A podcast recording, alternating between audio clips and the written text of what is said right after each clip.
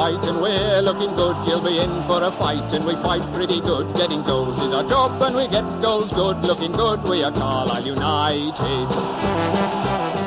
Hello, everyone, and welcome to the Brunton Bugle, the one place to get your United fix in the podcast world. I'm Lee Rooney. And I'm Dan MacLennan. United's unbeaten start to the season comes to an end as they fall to defeat at early pace setters Stevenage. We take a look at that loss in Hertfordshire while looking ahead to the visit of Goalshy Gillingham to Brunton Park this weekend. Kenles and Neil with a pass so true to Balderstone and Clark's in view. There's a cross and a run. A little bit shorter intro than the one I tried to fit in last week, which was a bit of a sort, mess. sort of sum, sums up with the uh, slightly shorter episode we're expecting with not much news. Yeah, it's, it's, it's a quiet week, isn't it? Uh, Dan, how are you doing, mate? Yeah, not bad. Not Nice bad. little trip away last weekend. Obviously, it's like so you missed the game, like I. did, so- Uh, yes, yes and no. The first night was, but then uh, the lad was ill and he ended up with a viral viral infection, so he's been on antibiotics. Uh, Oh, that's not much fun, then, is it? For your summer holidays, Yeah. is it, youngin? Look. Oh, never mind, eh?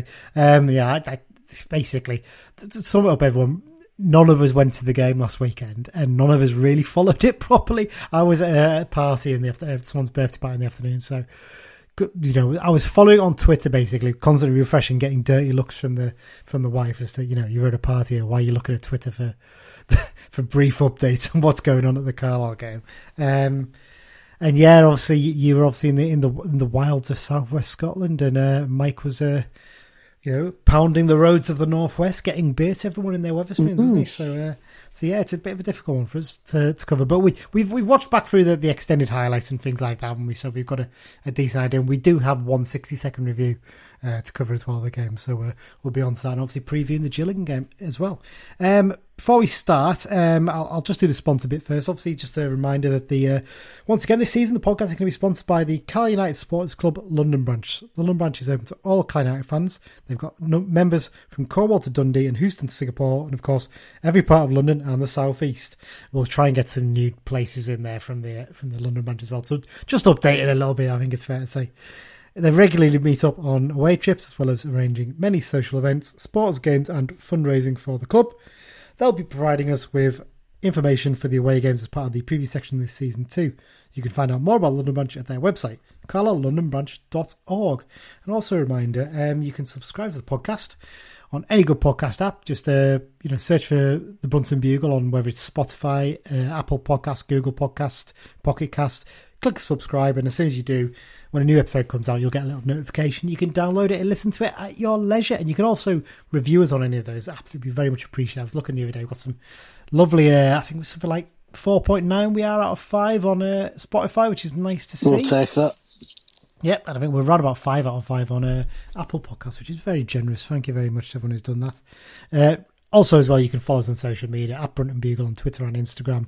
Uh, we're also on um, Facebook. Just search for Brunton Bugle, click like. And uh, you'll find us posted on the Be Just and Fear Not Facebook group and on the Cumbins.net message board. And also, you can email us uh, bruntonbugle at gmail.com. Uh, before we do get started, there isn't actually any news this week. I had a look through, couldn't find anything of interest, so it's a very quiet week. The only little bit of news is the fact that we sold out the uh, away allocation at Harrogate, but with it only being an allocation of what 500 odd, it's not a massive surprise, is Dan? I suppose in that I think I think it was 599, was it? Ah, well, there you go. So The, the the really annoying thing about this is the size of crowds that Harrogate have had this season. really poor, aren't they? They're incredibly poor. They got just shy of 2,000 against Swindon on the first game, and Swindon only sold the 600, I would have said. They got 1,500 against Stockport in the League Cup, and then against Crawley the other week they had 1,300. You know, Really bad, that. give give us another give us another 400 and make yourselves another another eight if- grand. I wonder if the way the, the ground's designed, there isn't really the option to do the allocation No, that way. It's a difficult one, isn't it? It's, it's yeah, you have to move very itty bitty.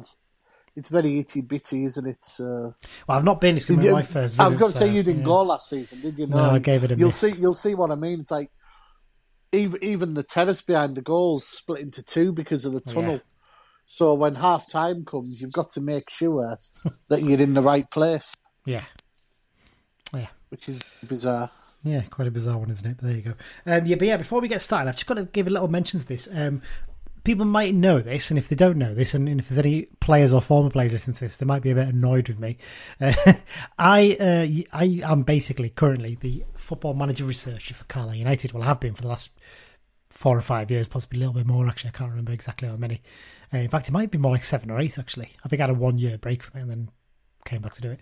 Anyway, that's beside the point. Uh, I'm giving up the role because I just haven't got the time. We're doing the podcast and all kinds of bits and pieces. It just difficult to fit into my schedule. So, um, Cygames, a Sports Interactive, uh, are looking for someone basically to take on the role from basically as soon as possible. Um, I'm still occasionally giving them bits, but again, it's really difficult to fit around what I'm, I'm doing at the moment.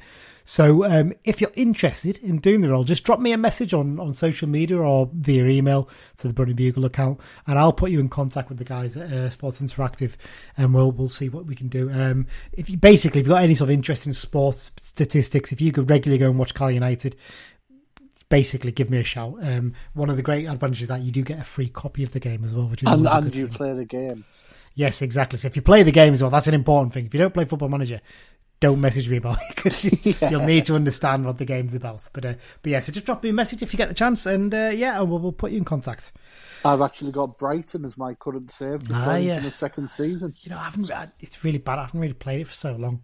Just finding the time to sit down and play. Yeah, it's just it's, it's, very much dipping in and out these days. But younger yeah. younger days when you used to pull all nighters playing it.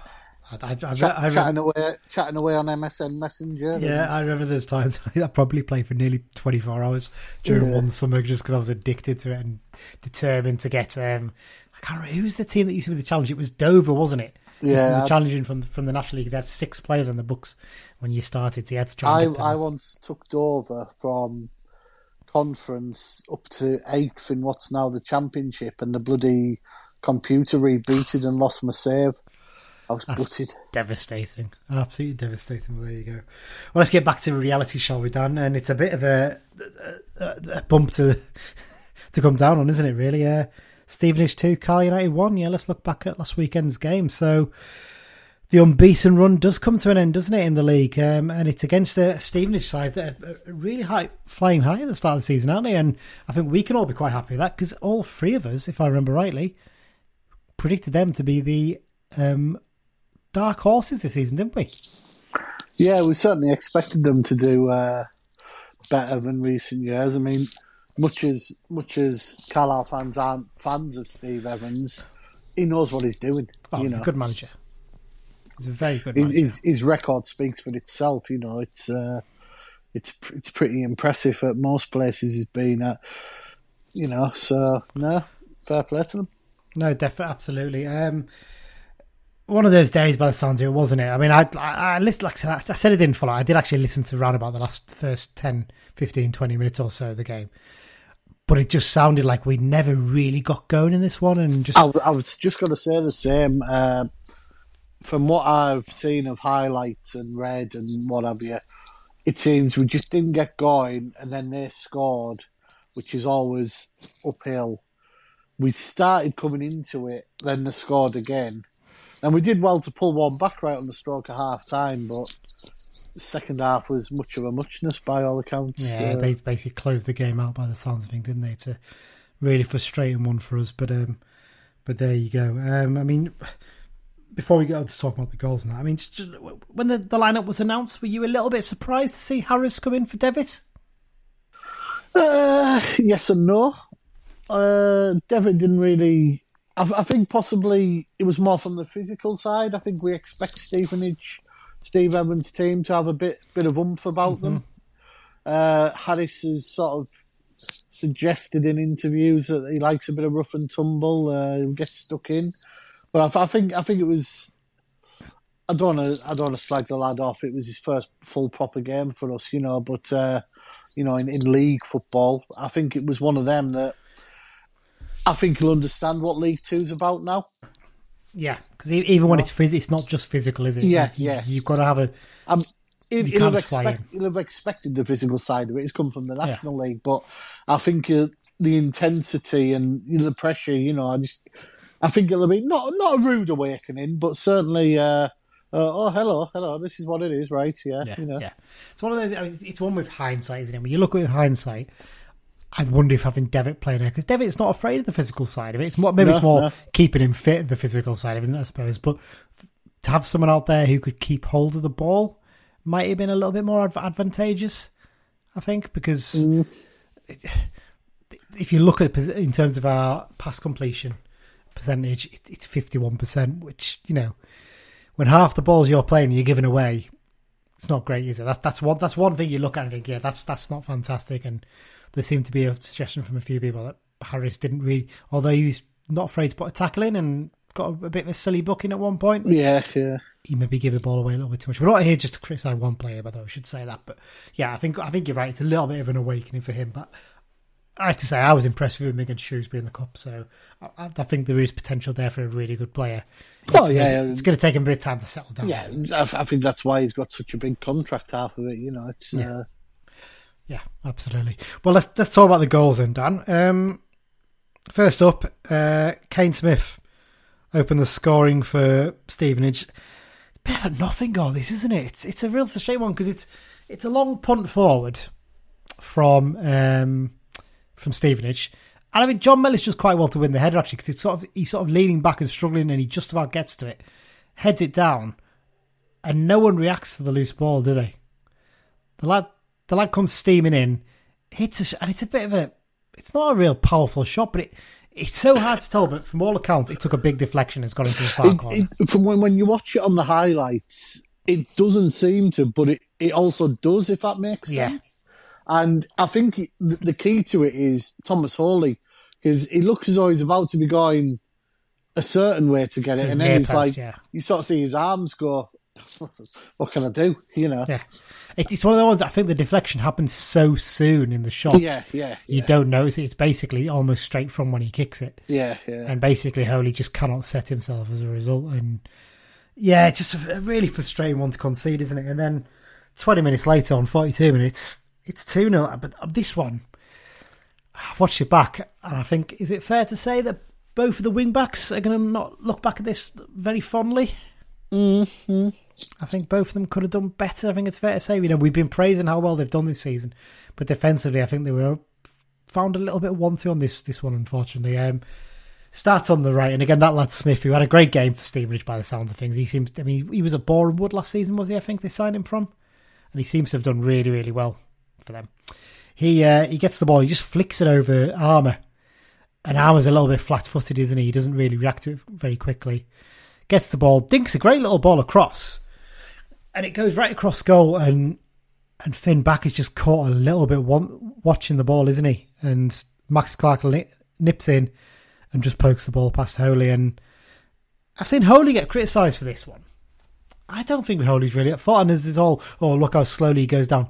That's just more a, ah, damn, I've missed it dive, isn't it? It's not, that's not a proper dive to get to the ball if you watch it back. I don't, don't know what you think about that one, Dan. Yeah, uh, it's just the lad on the right. He, he does Jack Armer. Jack Armer will hold Yeah. his hand up and say, "I've been done." Yeah. May- Maybe a little bit of uh, uh, inexperience from Finback, Yeah. and I, I don't think Holy had much chance with it. Like you say, you know, it's just that's not him diving to actually try and make a save. That's the ball gone past him and he's like, ah, falling down almost like, ah, for God's sake. yeah. That's gone in sort of thing. And and yeah, that could have left us on a bit of a downer going into the break. But as you mentioned, Dan, we, we, we did manage to get a goal and get back into it. Um, absolutely no shock to see who scored the goal, though, was it? Not at all. King King Kristian. Yeah, the the, the heir apparent to Steve, Steve, uh, Ian Stevens' crown, isn't he? Yeah. Um, what a bit of um, um, play from from Gibson on this though as well. I mean, actually, uh, give a bit of credit to Patrick as well. It's a lovely little slid ball into the box to find Gibson in space, and then Gibson just gets himself to the byline, dinks a lovely cross cross goal, and Kristian Dennis gets himself into the right place at the right time, and he couldn't really miss with his header, could he? No, no, it was um, lovely header. You know, Yeah. proper, proper uh, poaching, isn't he? Yeah, yeah absolutely. And I, I, I still can't believe one or two folk wanted to get rid of him in the summer. It's mad. A lot, there's quite a few people saying, "Oh, he'll he'll be one to go," but he was never going to go. He was never one hundred percent when he signed, Yeah. I'd say he was probably about 90, 95%. And when his, his comments in pre season about how hard they trained, etc., when, like I've said before, when a seasoned pro mentions that, you know they're going to be up to speed. Yeah. You know? Absolutely. Um, so yes, he's basically equalled the club record, which with um, Alan Ashman, I think it was, was the other person who holds it, um, for five goals. Sorry, four goals in the first. Oh, sorry, five goals in the first five fixtures at the start of the season, I should say. Um, if he scores against Gillingham, that would make him the club record holder, wouldn't it? I think. Yeah. For that, I'm pretty sure. So that'd be a fantastic achievement if you could do that. Really, really would. Um, yeah, second half, as you mentioned, Dan, pretty much a non-event for United. No real clear-cut chances created. Um, when you watch the YouTube highlights, especially, there is, the only chance they show of United is is the goal, basically, Yeah. which is probably quite telling. Although when you look at actually the stats, eight shots in total, four on target. Stevenage had twenty shots, but only five on target. So Yeah, a little bit more accurate in terms of our shooting, but just not really. It, it was one of those days it just didn't quite work out, did it? And, and sometimes actually that's if we were bobbing along just getting draws for a while, you'd, you'd probably be a bit more annoyed, wouldn't you? But actually, if we get a defeat and actually it's a little bit of a wake up sign, and then we go and beat Gillingham by a couple of goals, you'd be happy with that, wouldn't you? That'd be a better reaction to get for in, the, in the long term. Yeah, I think I think prior to to the game, you'd probably have taken a draw at Stevenage this season. Uh, they're playing well, but you know, I, I think the defeat maybe is a slight wake up call. Just uh, not not in a bad way. Just Yeah. uh, you know, it's it's happened. Yeah. Let's go again. You know, Yeah. Gill- looking ahead to Gillingham, Gillingham could well be on the receiving end of you know a bit of a, a fight back from it. Yeah, you, you- you'd hope so, certainly, wouldn't you? Um, well, before we go into talking about a few other talking points, should we do um, the first, the, well, the only 60 second review we've got for this weekend's game? So this is one that uh, Jason Stalker sent to you, Dan, didn't he? So thanks once Yes. again, Jason. It's the second time this season he's done one. Hopefully, get a few more for him over the season for the uh, the games down south. So here's what Jason had to say. The travelling Suffolk Blue Army only numbered the two of us for the trip to Stevenage. First time I've been since the non-league days, and I must say they've made a nice little stadium out of it, while keeping a good, well-populated standing side for the home fans. With our injuries, I expected little from the game and knew we'd face a bombardment, which we didn't deal with very well in the first half. And although we should have had a penalty and Armer should have scored in the same passage of play, 2 0 didn't seem harsh on us. They had a game plan, they were committed and exploited the obvious physical advantage they had over our patched up defence. Um, Jack Ellis and Finn Back in particular got a lesson in just how physical football at, this level can be, but it's something they can only learn from.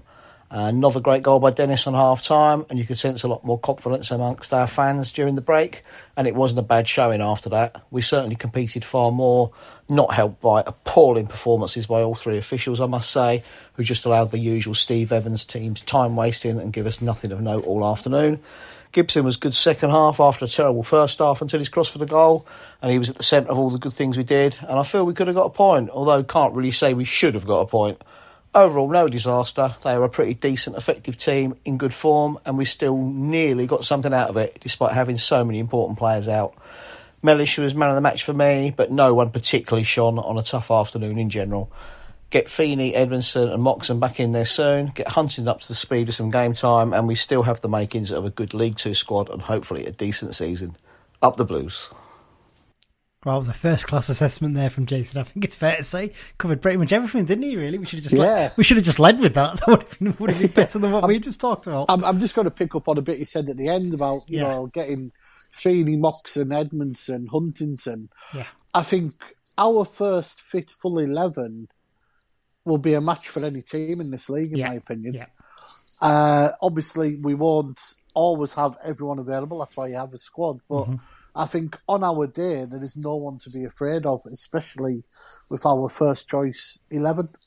Yeah, definitely. I mean, I, I, it's one of the points I did make. Like, we've got to be careful not to over. Uh, we said reality check, but don't overreact to this. I've seen some fans talking about, you know, it's terrible. We need to sort these problems out.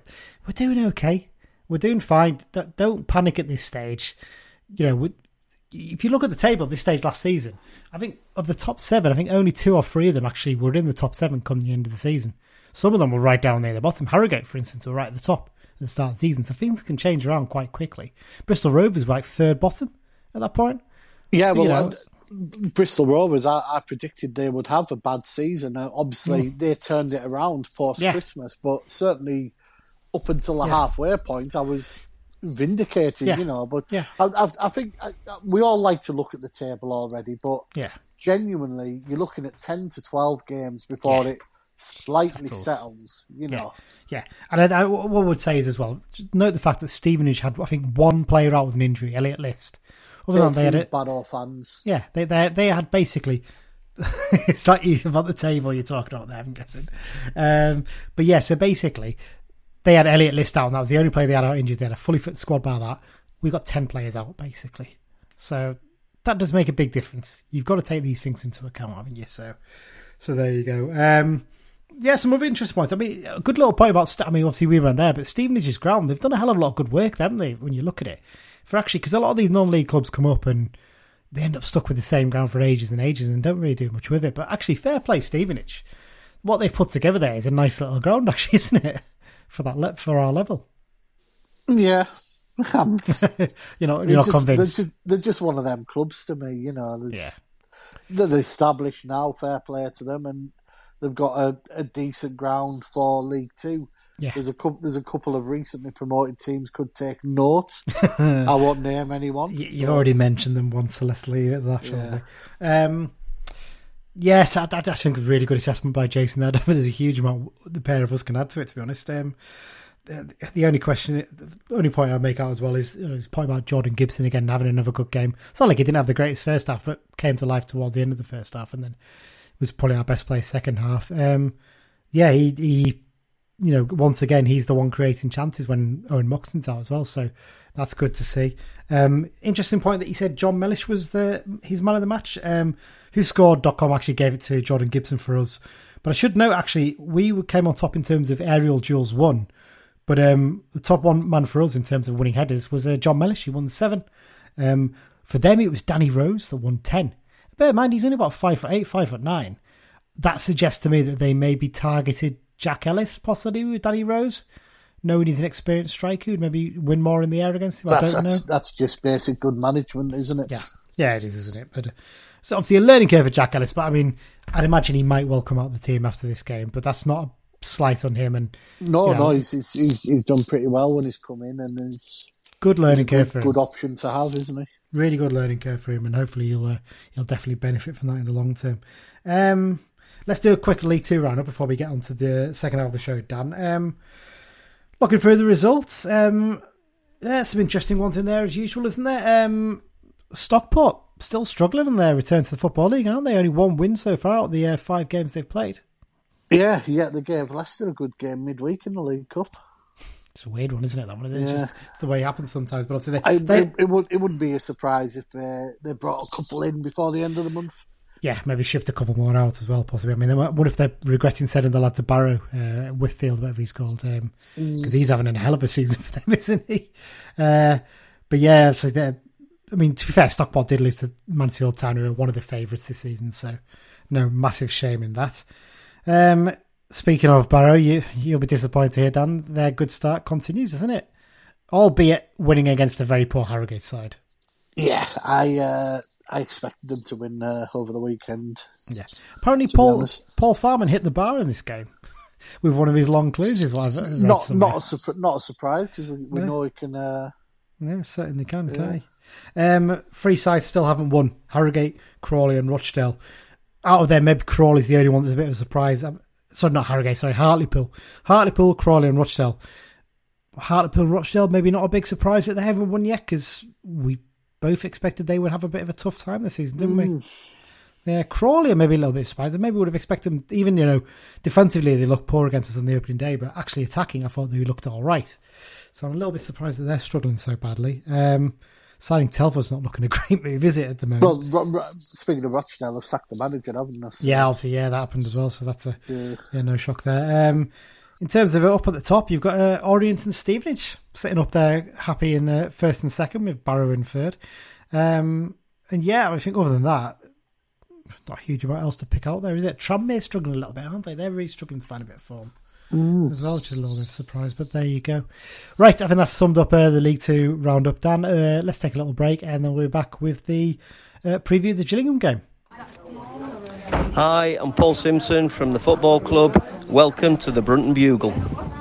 Uh, the, the, football club it just makes me laugh every time. It's brilliant. That it's superb. There you go. That's that's the gaffer himself. He's uh, introducing you to the second half of the show, where we're going to be previewing uh, United's home fixture against Gillingham this weekend. Um, uh, before we start the behind enemy line section, Dan, do you want to do your question of the week? Quickly? Yes. Let me just uh, find the picture on my phone.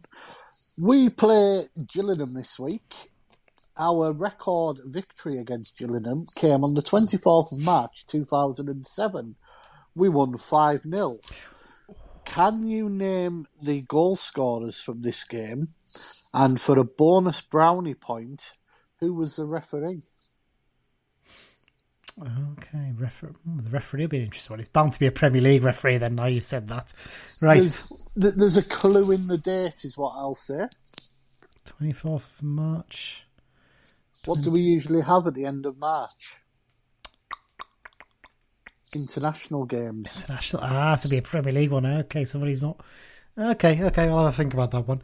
Um, we'll come back to that just before the X Files section. Um, up first, uh, we've got the behind enemy Lines section. This week, we spoke to Matt from the Gills in the Blood channel, um, which is like basically. Is it Gills or Jills? Jills, Jills. Sorry, it should be Jills. Yeah, I was going to say I've, I've always thought it was Jills. Yeah, do apologise. That you're absolutely right. That's the Jills in the Blood channel. Um, it's basically a YouTube channel. They they're gonna we'll, we'll, be posting up the chat I had with them as well, actually for their channel as well. Uh, they're doing that sometime this before the game, obviously. But uh, yeah, so uh, I sat down and had a chat with Matt. We talked about the Gill, the Jills. Sorry, I done it again there. Thanks for that. Uh, the Jills faltering start to the League Two after nine years away. Uh, the struggle for goals that they're having this season, and uh, the recent announcement by their owner Paul Scally that he's going to be taking a back seat after something like 25 years at the helm as chairman. So uh, here's the chat I had with Matt earlier this week. So we're back again for this week's Behind Enemy Lines section, and uh, it's the Gillingham game of this weekend. So we're talking to Matt from the Jills in the Blood channel. I, I was I said before on its podcast, but it's not, is it? You've got a YouTube videos and all kinds, haven't you, on your channel, Matt? Yeah, do um, three regular shows. Um, so we do Match Day Live, which is obviously watching the game. Um, mm-hmm. Record ourselves, reactions. We speak to fans before the game little bit of half-time analysis and that type of thing. Um, we then do a Monday review show where I look back at the Saturday game. Um, obviously, if I've been to the game, it's a lot easier if it's an away trip that I've not made the, the journey for and, and, we've lost. I have to sit there and watch through the whole performance of us getting battered like we did at Tranmere a couple of weeks ago, and then and then talk about it, which is not the greatest fun. And then um, a, a preview show on a Thursday where we talk to opposition fans. We do other sort of series as well. We sort of chat to legends called Jills in the Blood Chats too, and one that we need to sort of get going again is a my deals with where we talk to fans, ask them a series of questions, and then ask them to pick like their, their fantasy six-a-side team at the end. So yeah, plenty going on, which is it keeps me occupied, and it it means the wife who doesn't like football at all doesn't have to listen to me. Not directly anyway. She's sat on the sofa at the moment, but she means she doesn't have to have an opinion. yeah. Um, right. Well, let's let's talk about uh, then. Um, so it's your first season back in League Two after nine years, and a bit of a tough one start results wise. I mean, I think many expected you guys to do okay this season. I think the bookies predicted mid table. I have to say on our season preview podcast, I predicted you guys to be unexpected or uh, surprise strugglers because I just felt looking your squad was quite thin at that point. Mm-hmm. I think this was a good week before the season started. Um, but yeah, it's just not really happened so far. In particular, in terms of scoring goals, it's been a real issue, hasn't it? What what what's gone wrong so far? Would you say? Neil Harris has spoken consistently since he arrived back in January when he tried to keep us in League One, and he said we need to be better yeah. in both boxes. We need to score more, and we need to stop shipping them at the other end. For one reason or another, it's not quite clicked in an offensive sense so far. Um, we lost opening day, went to Wimbledon. It was two two restarts, as Neil likes to call them. The, the first goal was a belter. The bloke smashes it on the half volley from 20 yards. You can't do too much about that. The second no. one is, is poor from our point of view. We just don't challenge the, the header. Um, beat Rochdale the week after. That could have been 3 or 4 nil. No one would have said uh, battered an eyelid. Then we went to Wimbledon, ironically, in the first round of the League Cup and beat them 2 0 and kept a clean sheet. And we thought, yeah, lovely. So three goals in three games, you know, it's a, it's a decent starting point. Um, and then Tranmere, we just we were awful. It was one of them games where nobody turned up. We were all probably sort of four and fives out of ten at best, and we got turned over. And, and they didn't even have to be good to beat us. But we've shored up in the last few. Harrogate we got beat, but we was we was decent in spells. But it's this clinical edge that we need to find. Um, should have beaten Walsall Saturday. Should have beaten Exeter in normal time in the week as well, and had to make do with a penalty shootout victory. But I'm taking that. I'm saying I watched an 11 goal thriller um, and saw plenty of goals. Um, but all jokes aside, no, if, if you don't score goals, you're not going to win many football matches. You're then relying on keeping a clean sheet to win your points. But I think, I don't think we're as far away as some of the fan base. I think it's taking time because we've got new people coming in into the group. I get that you can't use it takes time to gel for too long. Um, yeah but no, there's there's certainly been positive signs, and one of them is, is four clean sheets as well in seven games in competitive fixtures this season. So again, it's that it's that building block, and now it's just a case of trying to get the balance right by being strong defensively and, and then becoming more of a threat in the opposition 18 yard box. I suppose with having so many players coming in in the summer, it's inevitable it's going to take a while for you to settle down, especially when you've, you've cleared so many out as well. I mean, talk about the manager, Neil Harris. Um, what's your thoughts on him so far? He's, he's a manager who's done quite well in a lot of the, the spells he's had at other clubs, hasn't he? And obviously, as you mentioned, he came into a difficult situation. Are, are the Gills fans convinced that he's he's the man to, to lead you forward? I think the vast majority are still very much behind him. Yeah, I mean, we were 10 points adrift when he came in. So, to the fact yeah. that we even got it to the final day and, and ended up going down on the last in the last fixture of the season live on Sky was which is always nice, um, was was testament to what he'd done, and that was you know essentially the same group of players as well. He didn't have a transfer window. He arrived, I think, about midday on transfer deadline day, and he saw his captain sold to Bolton, Carl Dempsey, and then managed to get in Ben Thompson, who he'd worked with at, at Millwall as a, as a direct replacement. But aside from that, it was it was Steve Evans' squad. Um, same problems as we've already mentioned. We was conceding too many. I think the weekend before we took over, we conceded seven at home to Oxford. Um, but I think moving forward, as long as we give him time to, to build a, a, mid to longer term project, then we'll be absolutely fine. Like I say, there's signs in the last couple of performances that we're starting to to see patterns of play and what he wants us to do properly. Um, but until we start putting the ball in the back of the net, then obviously winning football matches will be a struggle. But yeah, I'm, I'm happy with Neil Harris if we can just get a couple more in through the door between now and, and, and this time next week, then I think we'll have a, a, fairly competitive squad at League Two level. I'm not sitting here saying we're going to win the league. There's lots of teams in this division that can can spend money. Um, and that have been used to the level, and that's the thing that we're not we're, we're not a team that's used to winning over the last eighteen months, and that can take a while to to change that mentality. Yeah, it's interesting. A couple of points on, on what you said there. Kyle Dempsey actually started his career at Carlisle. Obviously, he he's a yeah, he was uh, had one season with us, unfortunately, before he was flogged for 400 grand to Huddersfield. Um, but yeah, still a very popular figure with Carlisle fans, I think. Um, you mentioned about obviously going down last day season. I think most Carlisle fans were quite good. You guys came down as well.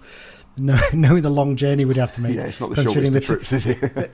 considering the two other options were Morecambe and Fleetwood, it was uh, a little bit disappointing. I think it's fair to say. Um, yeah, obviously, you mentioned the fact you've struggled a bit in the league, but I mean, one positive to take is the the League Cup. You're into the third round, albeit you know obviously as you mentioned there a, nil nil draw and winning on penalties, but that's got to be something to look forward to as well. Potentially a, a big tie in the next round. Well, it has, yes. Um, and I was made up coming out of the ground on Tuesday evening that, that we'd kept a clean sheet, we'd won the shootout, and I was thinking of you know all the, the Premier League teams that we may face, and then until I found out that this season because of this Winter World Cup. The third round doesn't get played until the, the first week of November, and I'm away. So yeah.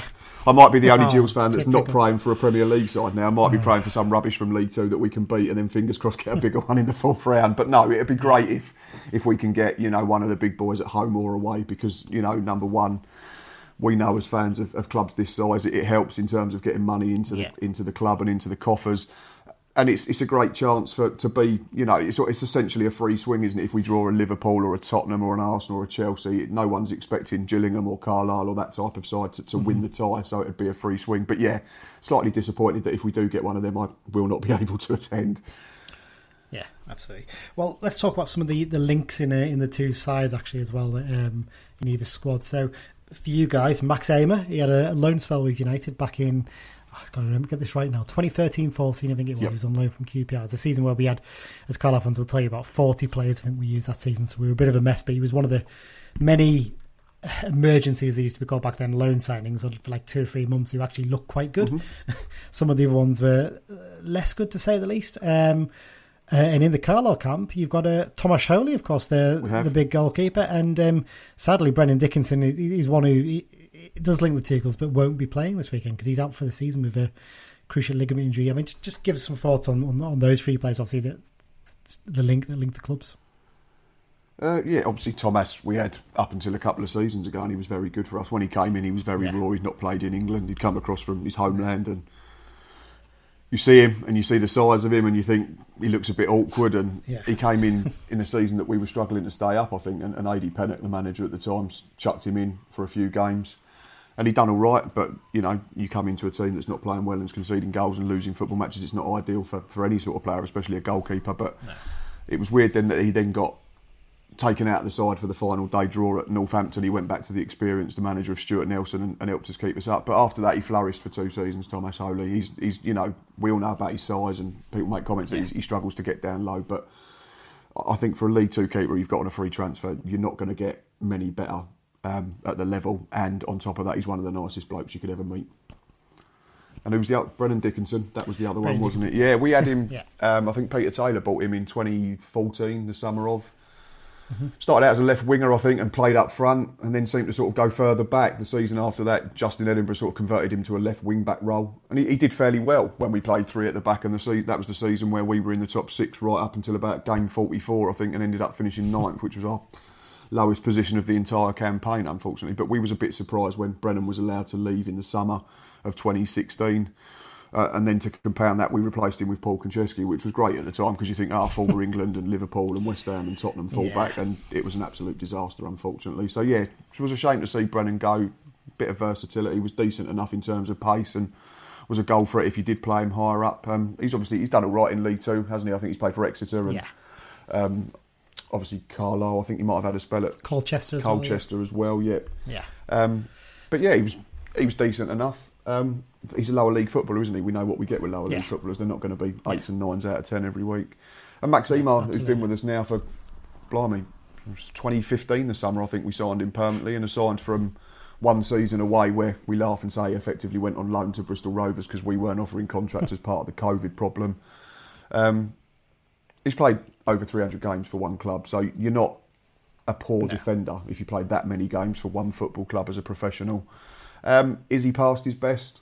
I don't know, but these managers that pick him consistently over a period of years know more Yeah. than, than me and you do, and Yeah, the, the, the that's the thing, fans, and we're all just we just talk about it on social media. So for me, he's been scapegoated a little bit this season, and he has been poor in games. I'm not sitting here saying he's been brilliant for one minute, but he's looked a lot better since we've gone back to the back three, and he's played as that middle one in a defensive trio. Um, Yeah. the only thing that I think may hinder Max if we do get another option in is the fact that Neil Harris wants us to try and play out from the back. Will Wright and, and Elkan Baggott, who we've got a, the two outside centre backs, are very comfortable coming to feet, whereas Max, Yeah. I think, is, is trying to learn that now at sort of 30, 31, which is a bit more difficult. But he, he's been decent the last two games and he's, he's helped us keep back to back clean sheets. So I'm not going to sit here and, and, and slag Max Ehmer off in any way, shape, or form. He's been a very good servant for our football club.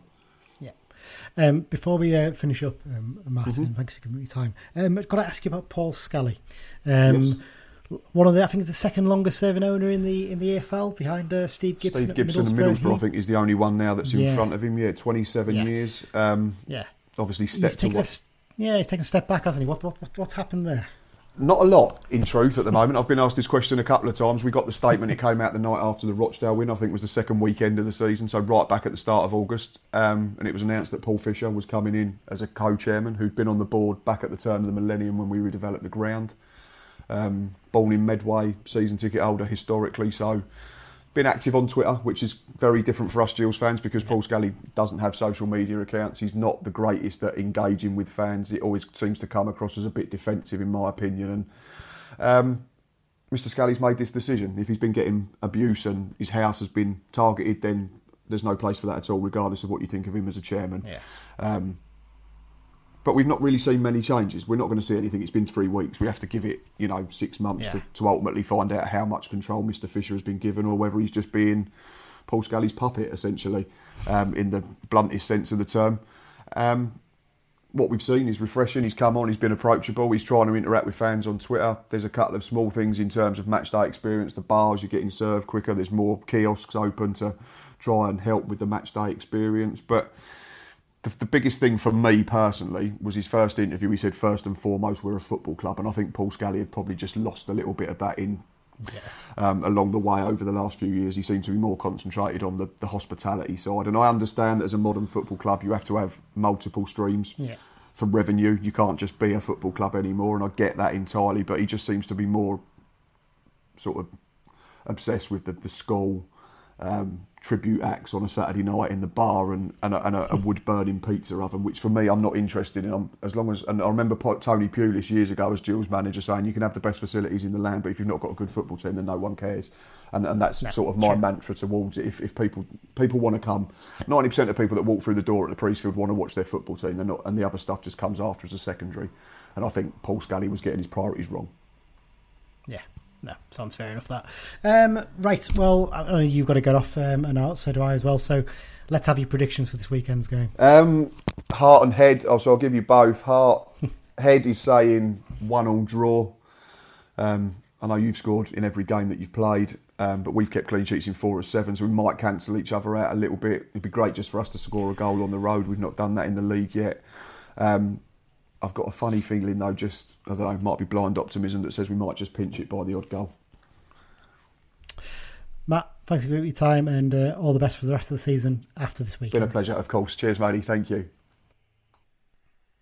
Yeah, big thanks again to Matt for giving up his time to speak to us about uh, all things Gillingham. Um, sounds like I, I, I believe I believe you've reciprocated and will be on his. yes, yes, I have. I've reciprocated. So if you, we'll we'll post the link up to their YouTube channel when uh, when it comes up. I think they're going to tag us in on social media, so we'll make Happy sure we post it. So great stuff. But um, but yeah, he seems uh, mildly optimistic about uh, how Gillingham might actually do this season because obviously they've not had the greatest start to the season. Defensively, though, they're quite strong. So maybe maybe it's one of those things they just need to find a goal scorer. But when you look at the options they've got in attack, which we'll talk about in a minute, Dan, I wouldn't really be that confident about them getting goals this season just right now. So uh, I, th- I think looking at their transfers in, they got how many, nine, 10, 14 players came in. Mm.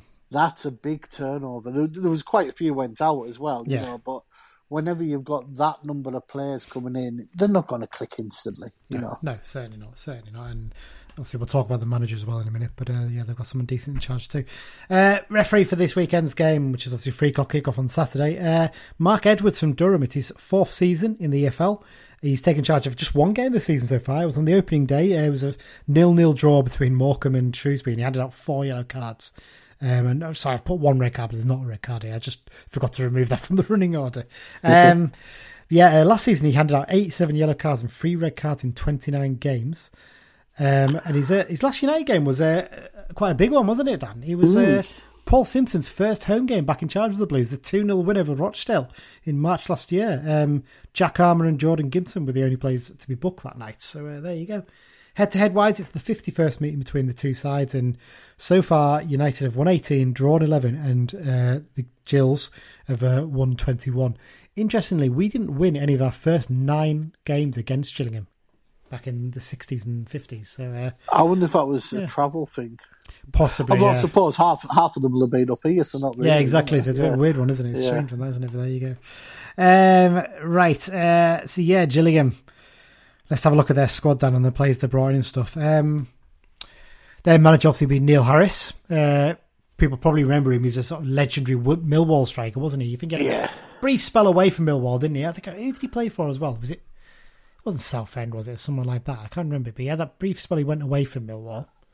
Um, you'll be able to tell me this because you Yeah, He's one of those just- ones that I used to sign all the time on a football manager. He was a difficult one to sign because he never wanted to leave Millwall. He was at Millwall for years. Then he went to Forest. Yes, you're right. And he went to Gillingham on loan. and then back to Millwall. Back to Millwall, and he finished up at Southend. Exactly. You got it uh, absolutely right there. Yeah, that, that's spot on. Um, but yeah, so he, he, he's an interesting one because he he's one of those ones I don't think anyone really thought was potentially going to be a manager. But then he, he ended up getting the Millwall caretaker job. He, did, he had four years in charge of Millwall, did all right there. A couple of years he, where he did okay at Cardiff as a manager as well.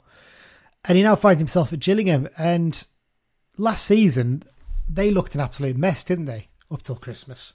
Yeah. He came in in January, and actually, they only went down on the last day, and they were unlucky that their opponent on the last day was Rotherham United, who were going for promotion to the Championship. So, you know, the worst possible game they could have asked for in that situation. Um, but yeah, he got them very close to staying up, but they had a big clear out in the summer, as you mentioned already, Dan. A lot of players coming in. If you're looking down through this list of 14 players, is there any names that really stand out to you? you think, that's the, a good the, one, the ones that stand out for me are Glenn Morris, the keeper, on loan from Crawley. Signed, he was signed, though, on literally the day before the opening day. And I think he was signed Yeah. because the other keeper they signed on loan from Charlton is out injured until the new year. Yeah. So that's why he's been brought in as backup cover, basically. Uh, the ones that stand out of signings are Scott Kashket from Crewe Mm-hmm. and probably Michael Mandron from Crewe. Yeah, I mean, I mean, the the, the names that you recognise because obviously they've scored the odd goal, but are they? I mean, you, Vadaine Oliver left them to go to Bradford. yeah. He's a, he's an established lower league goal scorer. I mean, Kashket's record at, at Wick, Wycombe was all right. What, twenty Yeah, goals in yeah. 105 games? But his record at Crewe, one goal in 18 appearances. He's got two in one, to be fair, or something like that for, for um, Gillingham so far. But and Mandron's another one. He's one of those ones, isn't he? Mandron's been round the block a bit, hasn't he? He's been. He's one of those sort of journeyman local, lower league strikers, isn't he? yeah. But I'm sure we- we've been linked with when he was at Sunderland. When he was I'm at sure? Sunderland, I'm sure we got linked with a loan or possibly a move Yeah. for him, and he's yeah, he's just sort of bounced around a bit, His- hasn't he? His records, are, he's actually returning to Gillingham, to be fair. Actually, I didn't realise he'd had a season with them before he went to two years Yeah. at Crewe. I mean, his record at Crewe, 18 goals, 75 games, so you're averaging nearly one, is it one in four, round about that? Yeah. The, the one, the one player that the one player that does stand out that I quite like is Ollie Lee, the midfielder. Yeah. He's uh, obviously started at West Ham, bounced Hmm. about a bit, but re- really took off at Luton, and uh, he, went- he went up to Hearts for three years. But when he was at Hearts, he had a couple of loans at Gillingham and has Hmm. since signed for them. He's getting on a little bit now. He's into his thirties, but uh, you know he's he's a decent player. You know, Yeah.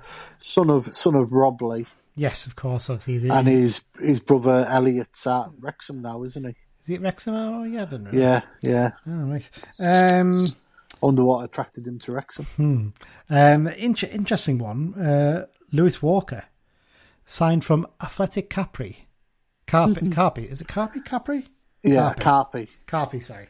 Um, who were a Serie D side. really strange on that. He, he he'd actually left it. In fact, he was at Como before that as well. So he's, he's had a cut like two years in, in Italy after his time at QPR and Derby.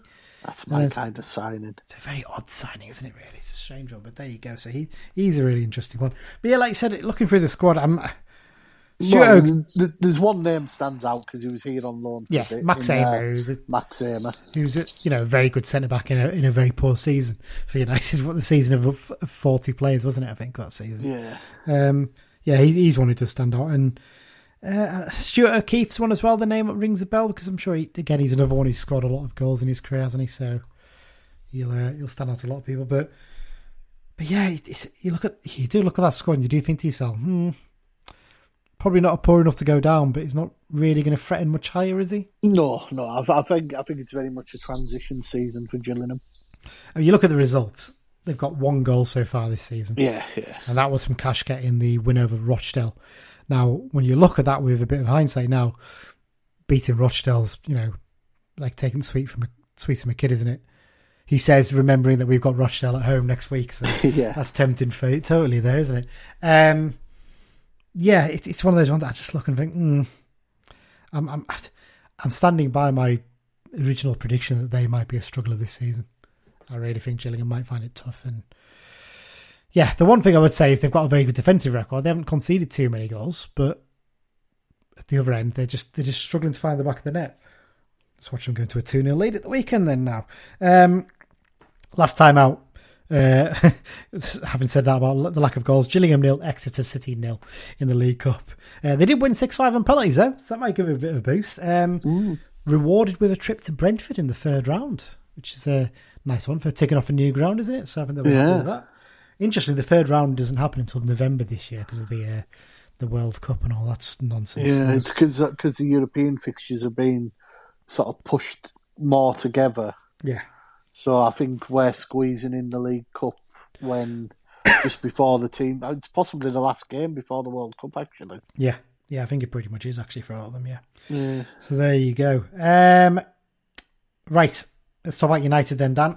Um, injury wise, not a huge amount of change here, other than the fact that um, obviously Moxon, Feeney, and Edmondson have all been doing a bit of light training early in the week, and the hope is that I think Moxon and Feeney will return to full training in time to be involved this weekend, won't they? Yeah, possibly Edmondson too. Uh, and then, then you're sort of looking at Charters and Sho-Silva being next. And then I think- you're on to the, yeah. the ACL boys. Yeah, obviously senior's the first one of those, isn't he? Really, and Yeah. well, Barclay as well. Obviously, you, you kind of forget about Ben Barclay, don't you? He had that good start to the season, got injured, and then he's just like, oh yeah, you, we've got him on loan, haven't we? but Yeah. he's done really well, yeah, um, it, it does sound like Moxon and Feeney the the two most likely to be involved at the weekend, but I don't think they're likely to start. Are they? I'd imagine they'll be on the bench, the pair of them, probably depending on how fit they are. Um, yeah, I mean, would you make any changes to this? I think the big one for me is I'd, I'd bring Devitt in for Harris in midfield, get a bit more control of the ball at home. I'm Defence, controversial call, Claxon. go on. I think Moxon, if fit, walks in, but I would I would drop Callum Guy for the game. See, you said that. I think Callum Guy's done done all right at the start of the season, and I, I think it's I, one of these I, I ones. don't, I, don't, I don't think he's been terrible. Who would you drop him for? Devitt, I'd give Devitt a game beside Moxon. Okay. I just feel I like just I just don't think he's hit his height yet. no. And we've played a few games now. I think he's the kind of player you need to give a run. Though that's that's the thing that I think. Yeah, I don't think he's a player you can take in and out of the team. Really, is it? How, how long do you give a run for though? True. I, I think he's done. I think he's done enough to, to keep starting. I, Mm. I don't see a major problem, but I can understand why you'd maybe want to freshen it up a little bit there. For me, Yeah. the defense is the place where we need to get pinned down as to what we're going to play here because I'd imagine Jack Ellis is going to come out. So what do I'm-? I'm- be well, at Huntington, this game was penciled in for him anyway. Yeah, I would is- say that that's that's that's probably a cast now, isn't it? I, th- I think the half an hour against Stevenage will have done him some good actually to Yeah, get his, yeah. his fitness levels up a little bit. So you'd, what would you do? Would you, I'd start him in the middle on this one. I go If- with him as the middle depend-. Depends if Feeney's back, doesn't it? Oh, I think I think the first the first choice free, if fit, is Feeney, Huntington, and Mellish. Okay. Yeah. we'll decide that. Uh, your wing backs uh, pick themselves at the moment. yeah. Uh, and yeah, pretty much much for the muchness. Uh, You wouldn't change the attack, would you? Really, Patrick and, and no, Dennis but stay if if Edmondson's fit enough for the bench, I think Edmondson gets gets a run out for whoever's not performing as much. Yeah, Jack Stretton's still not quite made the impact we'd hope. Really, has he? He's, he's finding it a bit tougher. Yeah, He's just one of those loan signings at the moment, isn't he? He just needs to get a goal, really, isn't he, to get himself Yeah. going. You don't want to him end up like a Brad Young who takes till what October or September to actually get it, Yeah, November even yeah. to get a goal. That's what you really want. But uh, but there you go. Right, so let's get on to match predictions then, Dan. Um, what are you going for this weekend? Carlisle United four, Gillingham nil. Ooh, Oh, would would you would you the the hiding of someone? goal We scorers. got beat. We, we got beat. We want to come back. Kristian Dennis will score 2 Mm-hmm. Uh, I think Jordan Gibson will get a goal. Is due one. Yeah. And I'm going to go if he plays Huntington from a corner. Okay. Well, I'm going to go with four one. I just I just have a feeling we'll they'll score a scabby goal late on to to you know get their Yeah. goal scoring run started. But uh, I'm going to go four one. Gibson. Sorry, I'll go with Dennis to score. Um, Devitt. Jack Armer's going to score one at the far post. I think coming in from you know that wing back role, and uh, Omari Patrick will get his first of the season as well. So there you go, four one. Right, let's do Mike's predictions then.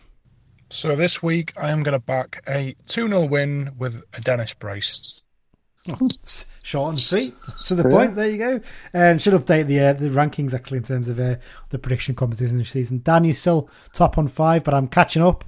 I'm on to four points because I just back Kristian Dennis to score every week, which helps. Um, Mike is still lagging behind, well behind, on one point so far. So there you go. Right, before we do the X Files, let's try and get the answer to this question then, Dan. right, right, quick recap. So, Yeah, quick Carlisle recap. United, Gillingham, 24th of March 2007. Our record win was 5 0. Who scored for us and who was the referee for a bonus 2000 point? 2007, right. Um, referee, I'm going to go Mike Dean. Correct. got to be the, the king of the celebrity refs. Yeah. The the the star attraction himself. Okay, uh, and the goal scorers you wanted for that day, did you? Yeah. Uh, Danny Graham got two.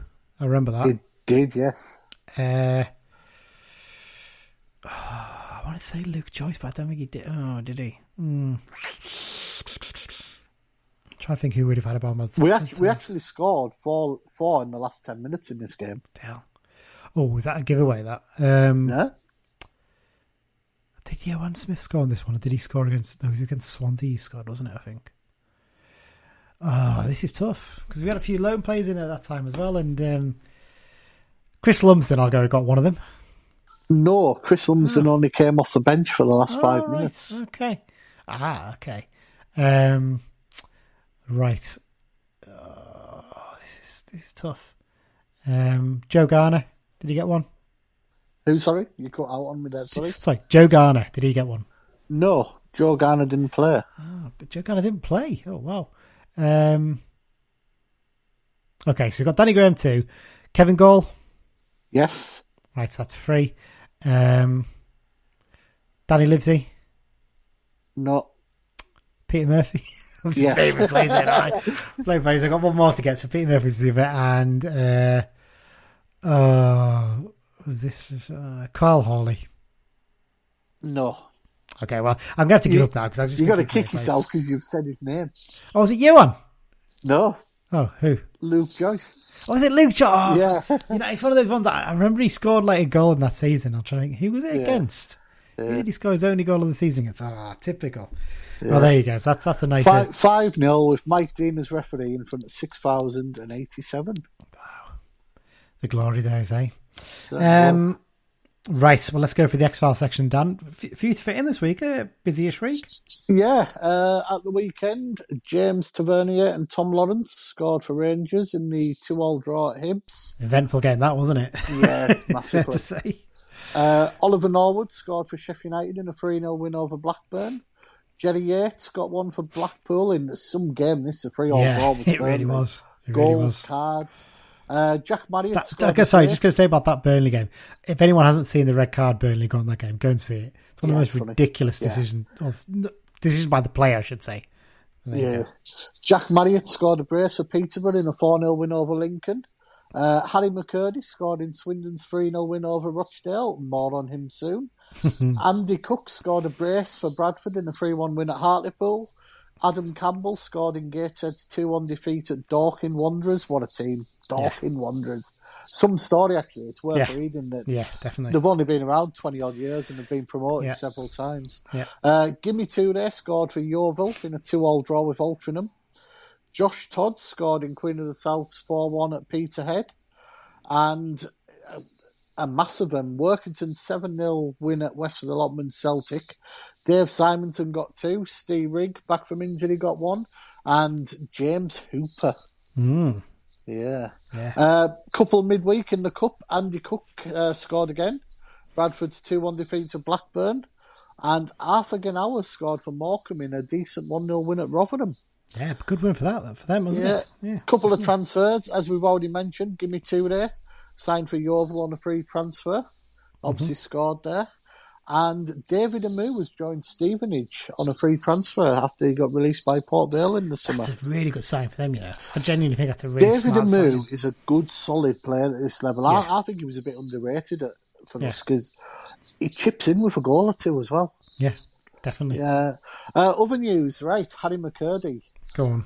A, a free game ban and £1,500 fine for after his red card the other week. He went in the dressing room and threw a protein drink, exploded all over the referee's suit. His argument was he thought it was half time, so he went in for an argument. I can understand why, because I think it was the 43rd minute he got sent off. Yeah. So by the time he's come down the tunnel, went in the dressing room and, ah, you know what he's like, you know, I'm going to see him about this. He- He's maybe thought they're coming off Yeah. the pitch or something, but I think this is quite a lenient um, punishment he's got, you know. he's been a lucky lad. Because it's supposed to be, you know, sacr- sacrosanct, isn't it? You're not supposed to go in the Yeah, referee's dressing room. yeah. You're supposed to stay out. It should be locked. It should be said, actually. It's Swindon have asked up there, to be honest. Yeah, yeah. That, that's where there's a slight issue, too. But but yeah, he's he's not the sharp. And did you see he put on Instagram a photo? I, I've learned now that they're supposed for drinking, not for throwing or something. It's like you never learn, do you? Never No, bloody no. learns. He's always got to say something. And one other piece uh, last night, uh, we've mentioned them both already. James Tavernier and Tom Lawrence will be playing Champions League group stage after a fantastic win at PSV. Uh, Jared Branford was on the bench, didn't come on. They were obviously chasing the game once they went 1 0 down. And it'll be the Europa League for PSV, so I, I think he'll get a bit of uh, European action. Yeah, you should do, shouldn't he? I mean, the, the goal that PSV conceded in this was a dreadful one for them, wasn't it? It was a complete mistake by the defender, but there you go. Right, anyway, that's it for this week. Uh, Dan, thanks once again for joining me. Really appreciate it. Um, coming up, episodes, it's the same as it was previously. We've got the Rochdale preview coming up as well. Uh, we're hoping to do my CUFC 11 hopefully over the next week or so. I'll try and fit that one with either Dan or Matt. Uh, Mike, sorry, I should say. Um, and uh, yeah, we're still working on getting an interview sorted for an upcoming episode, so there you go. Yeah. Yep. So thanks again. Oh, we've oh, we've go got uh, we've got Tim Tim lined up to come on shortly, haven't we? yes as well. book. Yes, we'll sort out that with Tim as well. We, we keep Yeah. putting that one off, but we'll get that sorted definitely as well. Um, Dan, thanks for joining me. Thanks everyone for listening. Thanks to our sponsor, the London Branch, and up the blues. Up the blues.